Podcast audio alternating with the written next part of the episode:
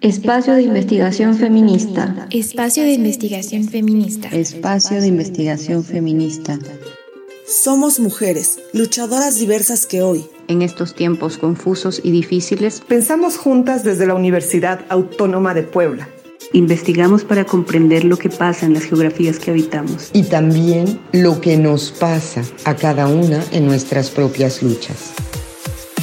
Comprendemos para conectarnos circulando conocimientos fértiles que nos orientan en la incertidumbre y nos impulsan a reponer deseos. En el marco del 8 de marzo del 2022, preguntamos a diversas compañeras, ¿qué ha significado para ti este 8M y qué aprendizajes fértiles te ha dejado? Eh, bueno, considerando que en Chile eh, y el mundo había una una pandemia que impedía como el uso del espacio público de manera, de manera libre. Em, es principalmente un punto de inflexión eh, tras eh, el último 8 de marzo masivo que fue el 2020. Em, y eso finalmente también implica propuestas que em, impactan en el uso del espacio público Consideramos que es eh, fundamental también em, la presencia de los movimientos sociales y feministas en la calle, eh, especialmente en un proceso de crisis. Em, también el reencontrarnos y el poder como nuevamente volver a conversar y reflexionar en conjunto de, forma presencial las nuevas estrategias y, repertorios de, lucha y acción para lo que es el año eh, el 8 de marzo para, para este lado del hemisferio también implica como un empezar, ¿no? Como un, un inaugurar un año de luchas sociales. Entonces, este año no solo abre como eso, que, que, es permanente y periódico, sino que además está teñido de volver a reencontrarnos, volver a, a, a tomarse las calles.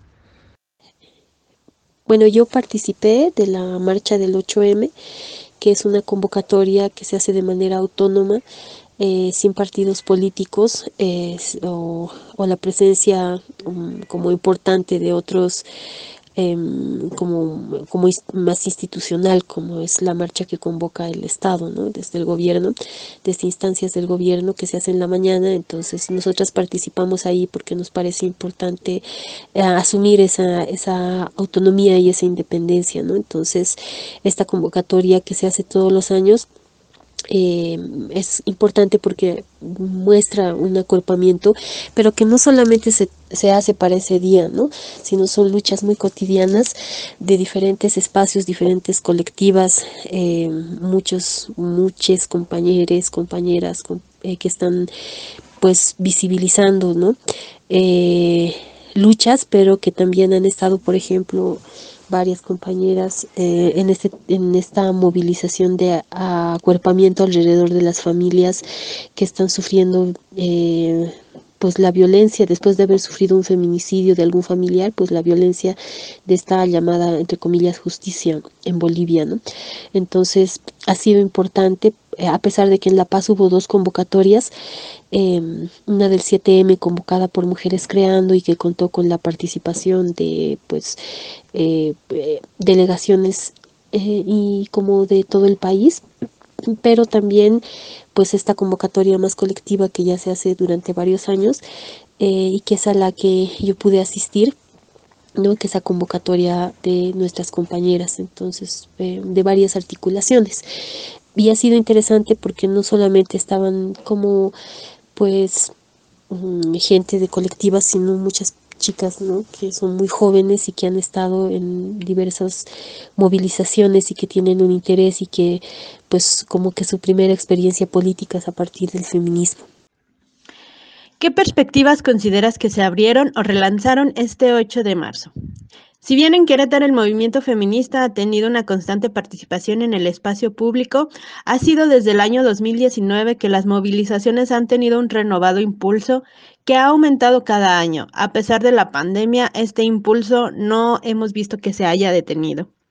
Hemos observado, las feministas, con gusto, que las nuevas generaciones se han sumado a las demandas feministas y se han abierto otras formas de participación y organización que van desde nuevos colectivos que buscan generar otros espacios de difusión feminista fuera de las universidades o de las instituciones públicas, así como la intervención de los espacios públicos, ya sea por medio de performance, pintas colectivas, la iconoclasia o alguna otra forma para poner sobre justo espacios públicos diversos las demandas y las denuncias feministas que están atravesando estos cuerpos de mujeres jóvenes sobre todo.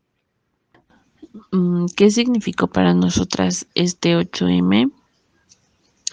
Creo que siempre eh, para todas significa cosas muy diversas y eso es eso es lo lindo del movimiento amplio de mujeres que no es un solo discurso, una forma de, de atravesar lo que está sucediendo en las calles, pero también en nuestras casas, en las escuelas, en, no sé, las instituciones. Pero bueno, para mí y para la colectividad con la que camino, las mujeres que me acompañan todo el tiempo, creo que el diálogo que tuvimos muchas este 8M eh, ha sido pensar colectivamente, intercambiar em, nuestras prioridades, lo que nos mueve, lo que nos hace sentido de, del movimiento amplio de mujeres, quiénes está, qué y quiénes están al centro, ¿no? ¿Quiénes? Pues todas, y qué la vida, la vida digna, no, no solo de, de las mujeres o de las personas, sino em, de la tierra, volver a traer al centro todo lo que implica luchar, luchar por la vida, la, la guerra contra, contra la tierra, contra el agua nos está atravesando y, y vale la pena que el movimiento se, se, plantee, se plantee eso. Hola, mi nombre es Saraya y quiero compartirles de mi experiencia este 8 de marzo aquí en Tijuana, en la esquina de Latinoamérica. Decirles que fue muy significativa para mí porque pude encontrarme con un grupo feminista que estaba convocando a un contingente interseccional donde teníamos cabida mujeres, personas trans y chiquimafia, que pues eran básicamente niños, niñas, niñas que también iban a ser cuidados y acompañados en la movilización de ese día. Y fue importante porque abrió la posibilidad a un debate que pues viene dándose por parte de algunas personas aquí en la ciudad respecto a que esta fecha no tendría que convertirse en una razón para considerar que solo hay un feminismo o que no deberíamos considerar en este tipo de conmemoraciones reivindicaciones que tienen que ver con distintas opresiones que nos atraviesan pues a los cuerpos, ¿no? Entonces, en la medida en que acá, pues de una manera más amplia, se mueve un feminismo radical que es transexclusionista, encontrar un grupo de personas que está tratando también de pensarse desde la pluralidad, pues para mí fue como muy importante. También la posibilidad de ver mucha creatividad en medio de la movilización, de ver mucha fuerza en toda la expresión de la rabia, de la indignación por las muertes, por los asesinatos, por las violencias constantes que, suceden, ¿no? Eh, pues bueno, nada, trajo como muchas preguntas, muchas reflexiones también acerca de, pues de qué estamos como convocando en estos espacios y que quisiéramos que allí sucediera.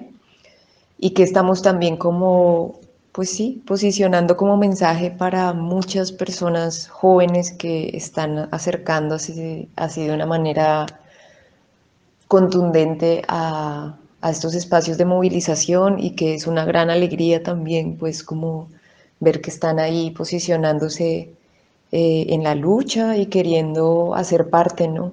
Entonces, bueno, pues fue un espacio poderoso como por esas razones principalmente.